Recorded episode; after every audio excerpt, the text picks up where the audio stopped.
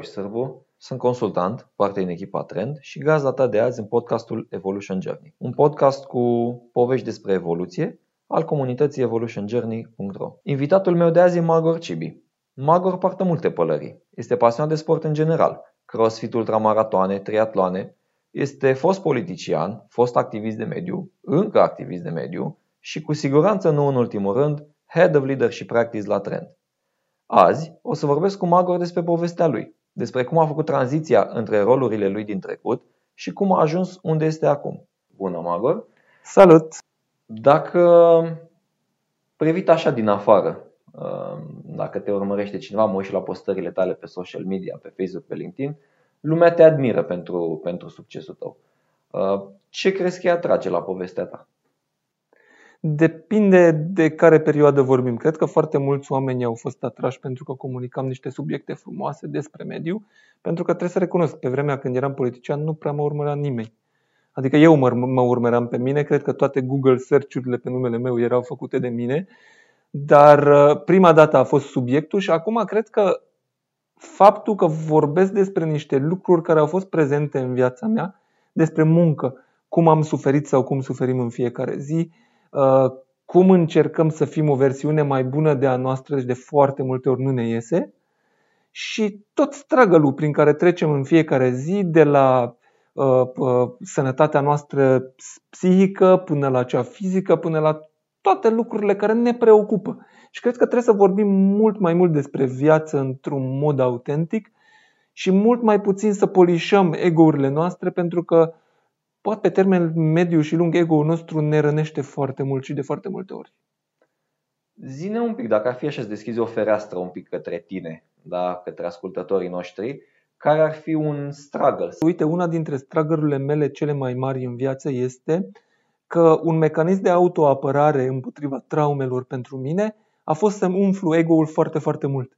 Adică să încerc să, să, să proiectez o imagine foarte mare despre mine, atât spre exterior cât și spre interior, și la un moment dat trebuie să trăiești cu acest ego. Adică faptul că tu ai stins Facebook-ul sau nu mai ești pe social media sau nu te vede nimeni, ego-ul ăla umflat rămâne cu tine. Și problema este că de cele mai multe ori când generăm ego-uri mari pentru noi, devenim foarte fragili. Pentru că ego-ul mare vine din frică. Ne este frică de oameni, ne este frică că nu o să fim iubiți, că nu o să fim apreciați, că nu o să avem succes și așa mai departe. Și asta ne vulnerabilizează foarte mult. Adică când ai ego-ul mare, ego-ul mare e fragil și oricine poate să-l atingă foarte, foarte ușor. Și atunci ai infinit mai multă suferință în viața ta dacă ai ego-ul mare decât dacă accepti că ești un om ca oricare altul. Zi-ne o poveste, o trăire din viața ta în care crezi că ai, ai trecut prin chestia asta, în care ego-ul poate te-a tras în jos. Păi, uite, pe vremuri când eram politician, eram obișnuit cu un, alt, cu un fel de tratament. Era șofer, aveam un statut, eram demnitar, eram tratat peste tot de parcă aș avea ceva special. Eu după o vreme am început să cred că sunt special și am ajuns acolo, adică asta, asta mi-a rămas foarte puternic în minte. În momentul în care am ieșit din politică și am anunțat că ies din politică, mama mi-a zis că ce mă bucur că ai luat această decizie, că începea să-mi fie frică de omul care începeai să devii. Bă, te lovește chestia asta când auzi de la altfel de oameni și e, dacă e, de exemplu, acum să mă gândesc la toate comportamentele mele de pe vremea aia, nu eram un om de care să fiu mândru în acest moment. Înțeleg că cumva și contextul contează. Acum, de exemplu, în rolul pe care l-ai acum sau în rolul pe care l-ai avut anterior la, la V V F, crezi că era un context care tot așa să, să, să îți împingă ego-ul, să zic? Mă, eu cred că e cumva un cerc vicios. Adică de cele mai multe ori ajungi în funcții politice, ajungi în funcții de conducere pentru că ai de hrănit un ego. Foarte puțini oameni sunt care caută carieră politică sau caută o poziție de C E O sau orice altceva, care nu vor să umple niște goluri în ei, care nu sunt orientați sau nu, nu sunt cumva uh, mânați de ego. Iar în momentul în care obții poziția, ego-ul tău se umflă și mai mult și vrea și mai mult. Și asta cumva e auto, se autogenerează. Da.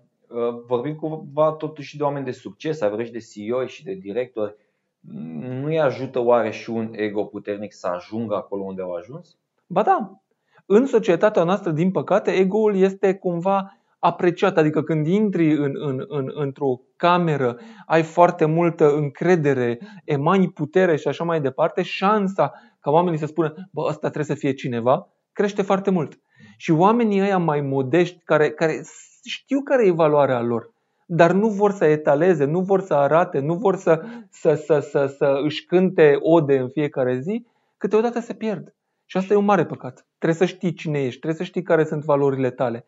Dar în momentul în care ego-ul tău e hrănit pentru că ți-e frică de lume, în momentul în care ego-ul tău îți este hrănit pentru că ai niște traume în tine, pentru că vrei să te aperi de lumea exterioară, începe să îți genereze foarte multe lucruri negative. Un entitlement, adică crezi că lucrurile ți se cuvânt doar pentru că poate ești tu. Crezi și că tu ai răspunsurile, nu neapărat alții. Poate asta, asta vine de aici, adică e iarăși e o capcană. Unu, crezi că trebuie să ai răspunsurile. Crezi că trebuie tot timpul să fii cel mai deștept din, din, din, din cameră.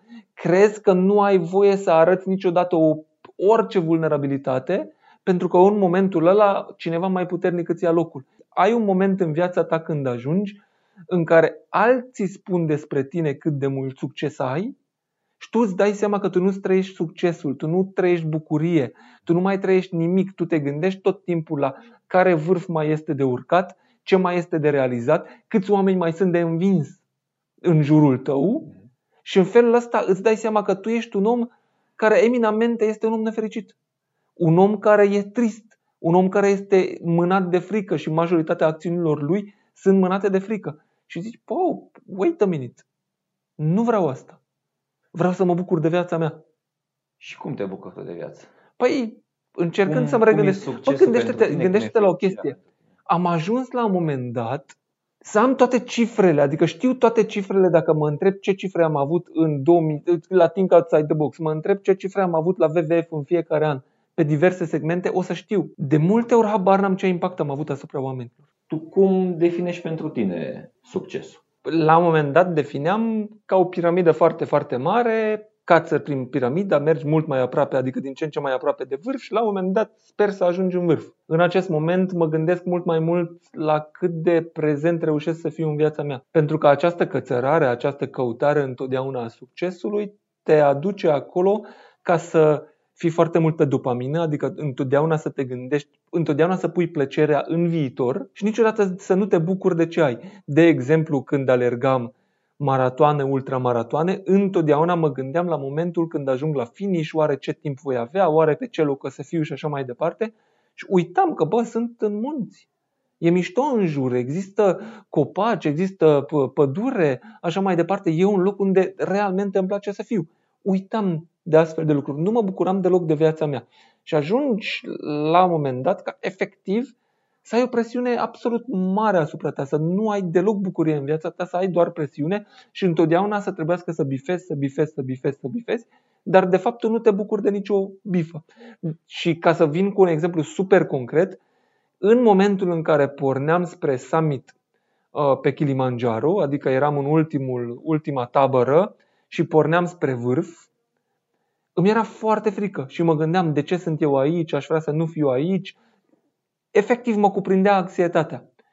În momentul când am ajuns pe vârf și am coborât înapoi, mai era un drum foarte lung până în jos, iar eu mă gândeam care ar putea să fie următorul vârf pe care aș putea să mă duc. Aș putea să mă duc oare pe Aconcagua, oare vorbeam cu, cu, cu Alex Gavan, cu amicul meu, poate putem să mergem pe Lenin, că ăla are șapte mii de metri și au murit o grămadă de oameni acolo.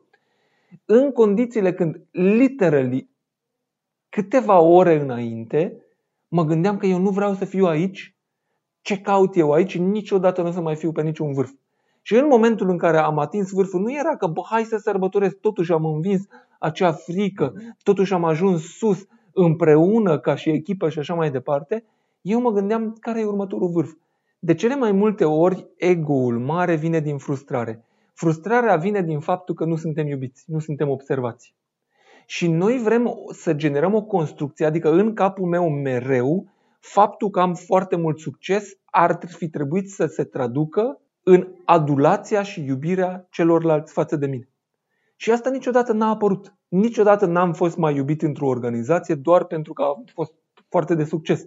Lumea se bucura de succes, dar de succes nu de mine. Și întotdeauna mă gândeam că asta e din cauza că n-am destul succes. Dacă o să am mai mult succes, oamenii la un moment dat o să mă iubească. Să vină și aprecierea și iubirea celor. Dar în același timp, eu am avut o colegă care nopți întregi n-a dormit din cauza mea, că eram un nemernic, că vroiam să scot rezultate din ea. Și eu n-am conștientizat acest lucru.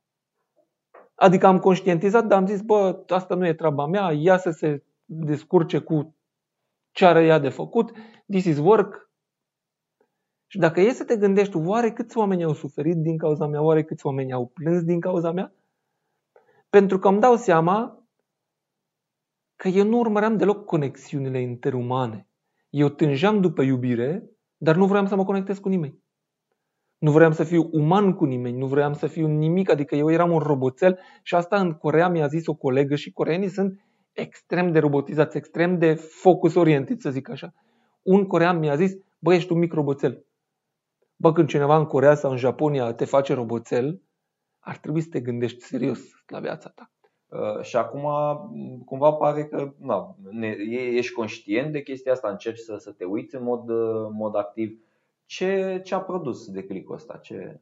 Eșecul într-un fel. Adică eu în momentul în care, care m-am dus în Coreea, eu credeam cumva că sunt un enlightened leader. Sunt liderul ăla care e prieten cu oamenii, care lelele, dar nu eram asta. Și în momentul în care am intrat în rolul de salvator, că am fost prezentat acolo, că bă, a venit omul ăsta, o să fie bine cu rezultatele de acum încolo, o să fie bine cu atmosfera, cu tot, o să, o să repare el. Eu am luat acest rol pe mine. În Coreea ai fost... Am fost adus acolo ca și director executiv în organizația V V F, având în vedere că am avut un record bun cu rezultatele în șase ani de activitate în România. Și atunci am fost adus acolo. Eu am început să aplic exact ce știam eu. Eu sunt creierul, eu spun tuturor ce să facă, așa mai departe. Doar că eu nu știam nimic despre Coreea, nu știam nimic despre cultură, nu știam nimic despre viața lor și așa mai departe. Așa că abordarea mea de a controla absolut totul și a, a, a da toate soluțiile m-a adus la, pe pragul unei depresii. Adică stăteam fiecare noapte, mă uitam afară pe geam că nu veneau rezultatele. La un moment dat oamenii se simțea pe ei că au pus foarte multe speranțe în mine și eu nu, nu aduceam nimic ca să onorez speranțele lor. Și am ajuns efectiv să-mi fie să, greu să ies din casă, mi-era greu să mă spăl pe dinți, mi-era greu să fac absolut orice. Și atunci când m-am dus în fața oamenilor, că am, mi-am dat seama, bă, nu pot să duc nouă luni în suferința asta absolut cumplită. Și a, ăla a fost un moment când eram mai uman, când am spus oamenilor, what is the struggle, adică cu ce mă chinui eu, am început să mă deschid, am început să discut cu ei. Carapacea ego-ului, ca să ajungi să te uiți un pic la tine. Și din fericire răspunsul lor nu era cum mă așteptam eu. Să mă atace și să zică, bă, dacă nu ești cel mai puternic, get out of here, aducem pe unul mai bun. Ci a fost unul uman și au venit alături de mine, m-au încurajat, au început să vină cu idei, am început să construim ca o echipă. Dar și aici era o problemă. În secunda în care am devenit o echipă, în care am de- început să devenim mai umani, rezultatele au explodat.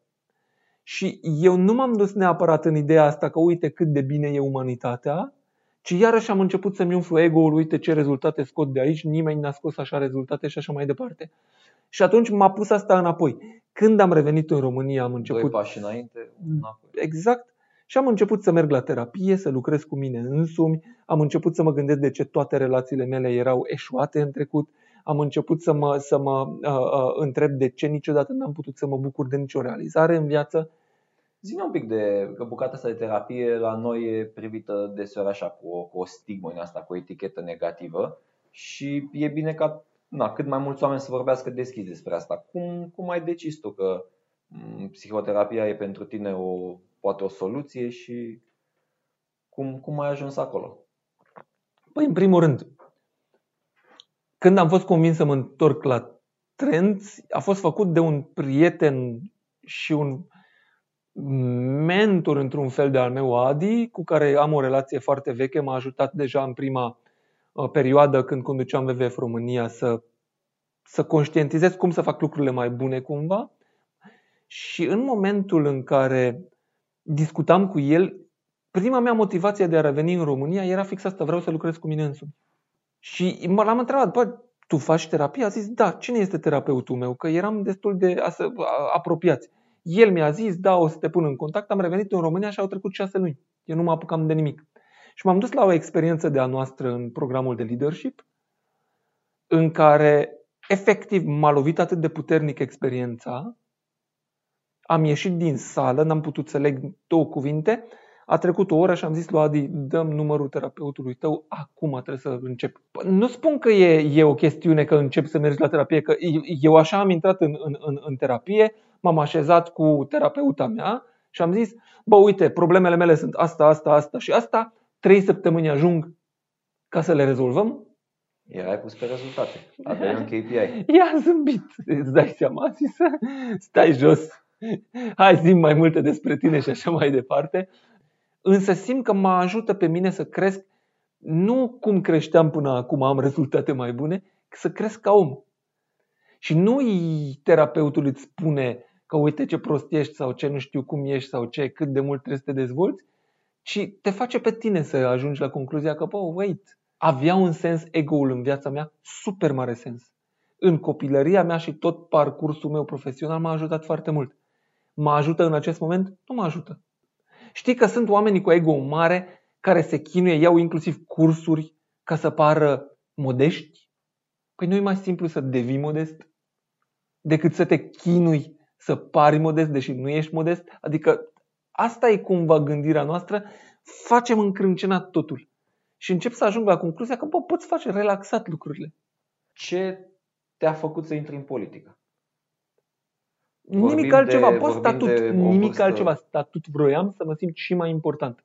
Eram important la nivelul de universitate, trebuia să fiu important la o scară mai mare. Unde poți să te duci? În politică. Mai mulți, cu mai mulți prieteni de vârsta mea ne-am băgat în politică. Eu am devenit președintele județului meu, alții la tineret, alții la județele lor și așa mai departe. Și am zis, hai să vedem până unde putem să ajungem. Eu fiind maghiar, eu nu puteam să candidez la, la Camera Deputaților, pentru că niciun județ nu m-ar fi ales. Adică într-un județ unde nu există populație maghiară nu te alege nimeni că ești maghiar, iar în județele maghiare nu te alege nimeni pentru că nu ești cu Partidul Maghiarilor. Așa că cariera mea nu avea cum să se ducă nicăieri. Singurul meu parcurs a fost cea de europarlamentar, pe care l-am și bifat. Și l-am bifat la douăzeci și șase douăzeci și șapte de ani. Putem să spunem asta că a fost un succes? Din punctul meu de vedere, nu. Eu cred că faptul că am ajuns atât de devreme pe o poziție de demnitate publică să reprezint țara mea m-a oprit din, din, din evoluție pentru o perioadă lungă. Mulți ar spune că dacă vrei să faci bine, cel mai mare bine sau cu impactul cel mai mare îl poți avea în politică. Eu zic că dacă vrei să faci bine, asigură-te că tot ce faci în viață duce spre bine. Cum tratezi oamenii din jurul tău, ce faci în fiecare zi, ce alegeri faci și așa mai departe. Pentru că foarte mulți dintre noi spunem că vreau să salvez lumea și nu observi că tu la nivelul comportamentelor tale individuale faci rău. Eu fix în, în filmul ăsta, eu vorbeam despre hai să salvăm lumea, cât de mare schimbare o să fac. Mă defineam că eu sunt un om care caută schimbările și caută de unde poate să schimbe societatea și eu vreau să schimb societatea. În același timp nu puteam să mă uit la mine. Nu e în regulă. Nu este în regulă ca oamenii care nu sunt, nu sunt echilibrați, nu sunt în regulă cu ei, n-au o relație bună cu ei înșiși, să încerce să schimbe lumea. Că nu se schimbe lumea în bine. Și tocmai de aceea și spun, nu credeam atunci, dar acum cred că bă, e bine să ai o maturitate înainte să te avânți în posturi de conducere, în care ai oameni sub tine, în posturi de reprezentare publică și așa mai departe, pentru că nu percepi dimensiunea. Foarte mulți oameni. În, pe vremea când eram politician, visam la momentul în care să fiu nominalizat ca ministru. Adică era și da, merit și cum să nu, că eu sunt cometa politicii și așa mai departe și doar în sus și așa mai departe. În momentul în care am avut o discuție despre acest lucru mai serios, peste zece ani, nimic din, din, din strălucire nu era când era asociat cu postul, ci tot ce simțeam sau tot ce mă gândeam în acel moment, cât de mare povară o să fie pe mine, cât de mult o să-mi încurce viața mea personală, cât de multă suferință va aduce toată chestia asta, pentru că, bă, dacă nu intri cu mindset-ul ăsta, nu cred că, adică ești inconștient. Și acum, de exemplu, dacă mă gândesc, bă, e un om de succes care își alege în mod consecutiv niște cariere în care nu se simte bine? Nu m-am simțit bine la universitate, nu m-am simțit bine în politică, m-am simțit destul de bine în rolul de a avea un, o publicație online, Think Outside the Box, și a crea cu alți oameni, dar cred că m-am simțit atât de bine că erau niște oameni cu care făceam ceva împreună, cream împreună. Dar iarăși la V V F, o bună vreme nu m-am simțit bine. Și asta era o foarte mare problemă în capul meu. Sunt la organizația mea ideală, lupt pentru cauza mea de suflet, pentru mediu, și eu sufer în fiecare zi. De ce? Și suferam pentru că nu reușeam să fac conexiuni cu oameni. Suferam pentru că iarăși mă uitam foarte mult la obiective și dacă te uiți la obiective, mai ales pe mediu, bă, oricât de mult ai face, întotdeauna o să fii pe minus. Și n-are ce să te satisfacă. Și tratam toată chestiunea asta ca o cruciadă personală în care eu trebuie să dovedesc, eu trebuie să birui și nu știu ce. Și nu observam că, bă, aveam la început douăzeci și șapte de oameni, după aceea cincizeci și patru de oameni, după aceea și mai mulți oameni în jurul meu și nu mă bazam pe ei. Să mergem așa într-un scenariu din ăsta fantezist în care ai putea acum să îi dai un sfat, o sugestie lui Magor de la douăzeci de ani în facultate, să zicem. Cea mai mare frică de a mea a fost și încă este într-o oarecare măsură când cineva mă întreabă ce îmi place mie. Efectiv nu pot să răspund onest la această întrebare. Îți plac prea multe lucruri? Sau? Mi-am omorât plăcerile. Okay.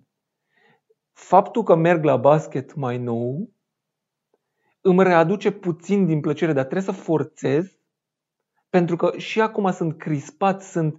Sunt orientat, bă, marchez, nu marchez, sunt util, sunt cel mai bun sau nu sunt cel mai bun. Adică ce aș putea să spun la copilul Magor?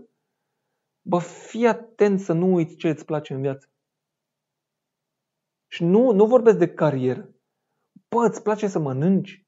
Fii acolo când mănânci. Îți place să alergi? Fii acolo când alergi. Îți place să citești? Fii acolo când citești. Be there.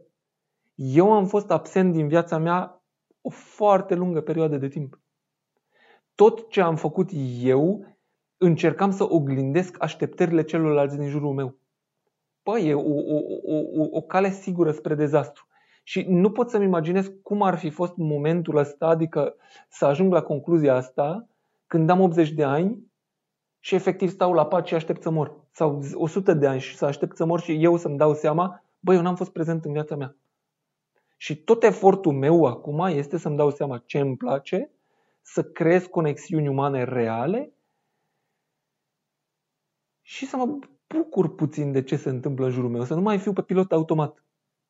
Filozofia mea de viață a fost și încă în mare parte este: dacă nu suferi pentru, nu poți să te bucuri. Eu orice fac, fac prin suferințe și asta e o foarte mare stupizenie. Adică când ai putea să te bucuri și de journey, eu am făcut din, am glorificat cumva suferința și de fiecare dată când mă sufăr, când sufăr îmi, îmi, îmi imaginez că o, ce o să fie când, când nu o să mai sufăr. Și afli că bă, finish line-ul nu înseamnă nimic. Deci ei spune lui Magor de la douăzeci de ani să se bucure un pic mai mult. Da. Să fie mai prezent, ceea ce înțeleg și mai relaxat tu, că încerci și tu acum pentru tine să faci în prezent. Da. Tu cum te uiți la, la experiențele prin care ai trecut, etapele tale din viață și unde, unde ești acum? Greu, pentru că mie mi se pare că în mare parte chestia asta e și narativă. Ne uităm înapoi și creăm un narat- o narativă care spune că doar așa se putea întâmpla. Am făcut foarte multe lucruri în viață pe care nu le-aș fi făcut în mod normal. Trebuia să fac asta, că aici e o mare problemă. Uite, de exemplu, când ne uităm la discuția asta nouă între generații, generația nouă, cum spune, noastră, cum spune, bă, ăștia mici n-au suferit deloc. sunt moi, nu o să reziste la viață, la prima criză o să fie nu știu cum. Asta e o modalitate de a-ți apăra traumele. Și asta realizez eu, pentru că cât, cât, de, cât de greu e să dai drumul, să, să accepti. Bă, anumite părți din viața mea au fost degeaba. Calea aia lungă pe care am luat eu putea să fie mai scurtă. Suferința aia multă când mergeam pe calea respectivă putea să fie mult mai puțină. Cum vezi tu răscrucile astea în care ai trecut de la un domeniu la altul? Mi se pare că în viață, dacă ești foarte hotărât, adică ținta ta e foarte bine definită și ești puțin ca mine, așa puțin obsedat să te duci, să ajungi acolo, ignori suferința și ignori orice, șansa ca să ajungi acolo este foarte, foarte mare. Dar aici, aici e cheia vieții din punctul meu de vedere. Pe bune vrei să ajungi acolo? Că ce e acolo? Adică fix asta era, știi, în politică. Bă, am ajuns acolo, am fost ales în noaptea aia. Și eu stăteam și mă simțeam gol. Now what? Eram și mai tânăr când am intrat într-o discuție să fiu nominalizat la o funcție, la o demnitate. Eram vreo douăzeci și patru de ani. Am simțit că viața mea nu are sens. Pentru că am spus, bă, am sărit sau sar atât de repede treptele, că dacă ajungi acolo sus, după aia de ce mai trăiești? Nu mai fi obsedat după, după rezultat. Nu asta contează în viață.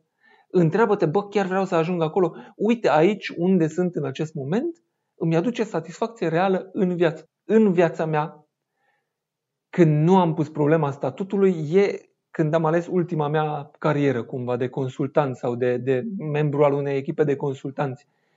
A fost prima dată când m-am uitat la un job fără să știu titulatura. Și în Corea, după ce am trecut prin toate struggle-urile mele și cumva m-am umanizat mai mult, singurele joburi pe care căutam, C E O. Orice era sub C E O, eu consideram că e mult sub demnitatea mea. Când chiar am venit, și după declicul pe care l-ai Chiar și după declic, da. Adică asta spun, a conștientiza, a trăi, a îți da seama, nu înseamnă că te și schimbi. Și asta spun, în momentul, primul meu moment a fost când am venit la Trend Consult, când nu știam pe ce vin. Orgoliul meu urla că, bă, trebuie să fie mare, trebuie să fie shiny și așa mai departe. Bă, în acest moment accept că sunt un om din echipă. E foarte greu asta pentru mine. Există o grămadă de oameni care teoretic, structural, dacă ne uităm, sunt peste mine în acest moment. Gândul meu acum, importanța prezenței tale într-o organizație dă contribuția ta, nu titulatura ta. Am văzut C E O-i care nu făceau absolut nimic pentru o organizație, mai mult trăgeau înapoi o organizație super funcțională și existau oameni care erau în poziții mult mai jos. Eu în organizația mea am avut om care nu avea o super poziție, dar avea un impact incredibil de bun asupra organizației. That's it. Cât contribui? De, de ce ești aici? Ce vrei să aduci? Cât vrei să contribui? Păi asta e. Și skill-urile astea le-am învățat pas cu pas. De exemplu, leadership training-ul prin care am trecut m-a făcut să conștientizez foarte multe lucruri. Foarte multe lucruri și nu atât de mult. Tot timpul noi, noi când vorbim de, de, de exemplu, când vii la noi într-un program de leadership, într-un program de management, sigur că vii acolo ca să devii mai bun la cariera ta. Dar nu asta e beneficiul, nu, nu asta câștigi. Câștigi că o să-ți pui niște întrebări care efectiv o să te ajută pe tine în viața ta. Și asta e invaluable, asta nu are valoare din punctul meu de vedere. Și vorbi, din fericire în România văd din ce în ce mai mulți oameni care să spună nu contează ce skill-uri ai. Skill-urile pot învăța pot, sau pot fi învățate. E mult mai important ce valori ai, ce mindset ai. Și asta e toată chestiunea. Cred că pe mine m-a ajutat foarte mult în viață acest growth mindset. Ai avut pe cineva care te-a ghidat într-un punct al vieții tale? Ai avut un mentor? Asta m-a ajutat pe mine și cred că asta a fost toată viața mea, strategia mea. Mentorii. Întotdeauna am stat lângă oameni care erau mult, mult deasupra mea. Adică în ideea că erau mult mai culți, mult mai citiți, aveau o viziune mult mai largă ca a mea și întotdeauna am încercat să, să stau lângă oameni care gândeau total diferit de mine. Și asta m-a ajutat incredibil de mult. De exemplu, unul dintre primii mei mentori din viață a fost Andrei Marga. Acum probabil foarte multă lume îl hulește, spune lucruri despre el. Eu am învățat incredibil de mult, adică de la el. În fiecare zi, fiecare interacțiune cu el îmi aducea ceva. Un alt profesor de al meu, Charlotte Levente, iarăși, gândește-te, am intrat la facultate și am spus, așa m-am prezentat, sunt magor și sunt extremist. Și el a spus, ia uzi, extremist, ok, și ce-ți mai place? Păi mai sunt și liberal. Ok, uite o carte, National Liberalism. Citește această carte și poate cele două laturi de ale tale se combină. Și așa frumos, pe toată durata studenției mele și și de atunci ținem legătura, mi-a dat tot felul de ghiduri ca să mă ducă undeva, ca să nu fie doar teribilisme al unui copil, ci să fie ceva fundamentat, să, să, să-mi arate că se poate vedea lumea și altfel. Și în acest moment sunt, nu că sunt, sunt un om al extremelor, dar nu-mi place, adică îmi place foarte mult această toleranță, adică tot ce nu eram când eram copil încep să devin acum. Acest om m-a ghidat realmente, m-a dus de mână în viață, fără să forțeze ceva asupra mea. Tot timpul te provoacă, adică de exemplu când stai lângă un profesor universitar cum era Marga, care era pe filozofie, po, foarte bun și avea niște viziuni asupra lumii foarte, foarte largi și de, de la el am învățat întotdeauna să mă uit la, la, la ansamblu. Adică să niciodată să nu mă concentrez la pe ce se întâmplă acum, care e impactul punctual, tot timpul să mă uit la the bigger picture. A fost foarte, dar el era cu multe, multe clase, multe experiență și mult, mult, mult deasupra mea. Am avut ce să învăț de acolo. Câteodată mentorul înseamnă, de exemplu, uite cazul lui, lui, lui, lui Adi, de exemplu, tot timpul mă provoacă. Tot timpul mă duce în niște tripuri unde eu nu m-aș duce de unul singur. Tot timpul pune degetul în momentele sau la punctele pe care nu vreau să văd de la, de, de la mine însumi. Mentorii pot fi de foarte multe feluri. Să clarificăm pentru cei care ne ascultă, te referi la Adi Flora. Da, Adi Flora. Care colegul, colegul colegul nostru, nostru și da. Amic, da. care, care este m-a și luat, care te-a și convins să, să vii din Coreea. Nu, el, România, el sau... m-a luat într-un moment al vieții mele în care eram într-o poziție de C E O pentru care eram total nepotrivit în acel moment, adică nu știam nimic despre oameni, nu știam cum să conduc oamenii, nu știam cum să construiești o echipă. Deci pot să recunosc că sunt primul om care spune, eram total nepotrivit pentru rolul ăla și el m-a ajutat în acel moment să devin puțin mai potrivit.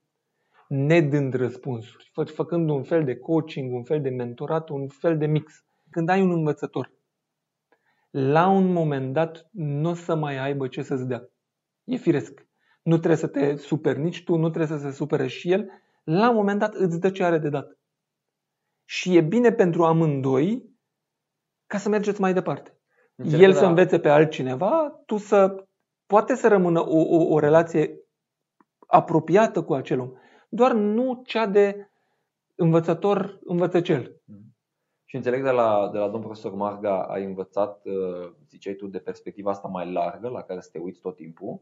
De la domnul Etică și valori am învățat. De exemplu, oricât de importantă ar fi fost treaba pe care trebuia să facem, un lucru nu era total inacceptabil la el, nu puteai să lipsești de la ore. Deci puteam să vorbim de alegeri, puteam să vorbim de politică, de... de, de orice vorbeam. Primul criteriu era dacă ești student, ești la, întotdeauna la ore, dacă ești profesor, în primul rând îți ții orele la o calitate bună și abia apoi vorbim despre orice altceva. Asta mi-a plăcut foarte mult. Era etică. Adică nimic nu e mai important decât etica și valorile. Și e o învățătură bună la început de viață. Doar în clădirea în care mă aflu acum sunt câțiva oameni la care mă uit și zic, pă, vreau să învăț cum face el. Uite, de exemplu, mă uit la Andrei și mă gândesc cât de mult de la C E O-ul nostru și mă gândesc cât de mult susținere am primit de la el. Bă, aș vrea să fiu ca el. Aș vrea să pot susține oamenii. Nu știu dacă face cu toată lumea la fel, dar aș vrea să pot să susțin și eu pe cineva cât de mult mă susține el pe mine. Mă uit la Petruș. Bă, aș vrea să am dezvoltura lui, prezența aia pe scenă pe care îl are el. Îmi dau seama că suntem diferiți și nu mi-ar sta bine în rolul lui, dar în același timp am ce învăța de la el. Câți potențial învățători am avut în jurul meu și nu i-am băgat în seamă pentru că nu erau sus. Pentru că până la urmă cât am învățat de la părinții noștri, de la bunici, de la vecini, de la, de la niște oameni pe care îi considerăm oameni comuni, să zic așa. Noi căutăm învățătorul strălucit. Și câteodată învățătorul strălucit nu are ce să-ți zică. Și câteodată oamenii la care nu te uiți au ce să zică. În sala asta, de la oamenii cu care vorbim acum, am învățat lucruri. Păi, ce mai înveți tu atunci zilele astea? Și formal și informal învăț foarte, foarte multe. Adică, de exemplu, citesc în fiecare zi despre leadership. Și nu citesc despre leadership pentru că scrie în titulatura mea leadership. Citesc pentru că vreau să înțeleg mult mai bine greșelile pe care le-am comis eu în trecut. Și vreau să înțeleg cum aș putea, nu neapărat eu să fiu mai bine, că asta, am, asta e un switch foarte mare mental la mine. Nu vreau eu să conduc oameni, ci vreau să ajut pe alții care fac acest lucru să facă mai bine. Și atunci, prin tot ce am trecut, programul nostru de leadership, toate programele prin care trec, toate cursurile, tot, tot, tot ce iau, tot ce citesc în fiecare zi, mă ajută foarte, foarte mult să înțeleg blocajele mele, pentru că în momentul în care înțeleg blocajele mele, pot să observ blocajele celorlalți și pot să vorbesc la modul real despre ele. Că ceea ce am observat, există o reticență a oamenilor. Știi, când ne așezăm one-on-one, ei nu vor ca eu, academic, să scriu pe perete că tu de fapt ai sindromul impostorului și dacă e să luăm, uite, asta așa se traduce și asta e tratamentul. Ei vor să audă prin ce am trecut eu, vor să vadă un om care e atent la ei și se creează un bond, o legătură de încredere bazată și pe vulnerabilitate, până la urmă. Doar pe vulnerabilitate. Și ce am învățat? Eu toată viața mea m-am temut de vulnerabilitate. Și de asta cumva una dintre misiunile mele să mă arăt cât mai mult vulnerabil, pentru că am arătat un exemplu prost majoritatea vieții mele. Și acum vreau să arăt că, bă, se poate altfel. Se poate cu mai puțină suferință, se poate... Dar într-o lume în care a vorbi despre vulnerabilitate e poate tabu, poate un lucru greu pentru oameni de făcut. Simți cumva că poate tu, faptul că faci chestia asta și vezi pe vulnerabilitate, te face pe tine un rebel? Mă, problema nu este, eu, eu nu cred că problema e că nu vorbim, eu cred că vorbim prea mult despre vulnerabilitate. Problema mea sau observația mea este că trăim prea puțin stările de vulnerabilitate. Okay. Și aici e. Adică în momentul în care te expui tu pe tine, pentru că, uite, aș putea să vorbesc despre vulnerabilitate, gen să pun în fiecare zi citate Brené Brown și așa mai departe, e total altceva să spun cum am dat în bară și cât de rău mă simt cu chestia asta. Pentru că omul în acel moment se uită și zice, pă, nu mai e o poveste, nu mai vorbește despre vulnerabilitate, arată vulnerabilitate. Și cred că asta trebuie să facem, să ne arătăm mai mult dezbrăcați, să zic așa. Pentru că în momentul ăla ai șanse ca celălalt să spună, băi, el n-a pățit nimic, poate nici eu nu o să pățesc nimic. Și dacă omul ăla spune că presiunea e mai mică, poate și pe mine presiunea o să fie mai mică. Poate o să mă și bucur de ceea ce fac. Am prieteni și asta mă îngrozește, bă, am prieteni apropiați care spun, nu trebuie să te bucuri de muncă. Munca e muncă, viața începe după muncă. Și e foarte dureros că nu poți să-i spui omului ăla că, bă, nu trebuie să fie așa, pentru că nu, ai defensele tale. Nu e atâta că zici că, bă, poți să te bucuri de ce faci. O să zic că e right. Am încercat și eu am încercat multe cariere fără bucurie și la un moment dat narativa mea a fost, nu există bucurie. Eu nu mă bucur, nimeni nu se bucură. Și de fapt nu e așa. Sunt oameni care se bucură. Leadership, din punct de vedere leadership, zicem resurse umane. Ce înseamnă asta? Tu ești un zeu? Că tu nu ești resursă, tu ești deasupra tuturor și tot restul sunt niște resurse. Bă, ce mesaj greșit dă asta ego-ului tău? Pentru că tu, efectiv, eu am intrat în filmul ăsta în care credeam că ăla sunt niște resurse. Ăla trebuie să producă niște rezultate. Când a venit un manager regional la prima mea evaluare și a zis, bă, rezultatele sunt excepționale, toate sunt duble, triple, adică super depășiri, însă oamenii sunt foarte nefericiți. La care eu am zis, cui pasă de oameni? Pe cine interesează cine e nefericit? Bă, eu nu sunt un clown. Eu am venit să livrez rezultate. Și prima mea, primul meu gând atunci a fost plec. Ce? Ești nefericit? Ce, ce, cât de multă, cum să zic, lipsă de, lipsă de recunoștință. Și după aceea te gândești ce spun părinții. Bă, eu te-am rănit, eu te-am crescut, cât de mare lipsă de recunoștință. și așa mai departe. Adică ducem aceste sisteme over and over. Hai să întrerupem. Hai să întrerupem. Văd, și asta e, în fiecare lucru pot să văd partea bună și partea rea. Că nu există lucruri absolute.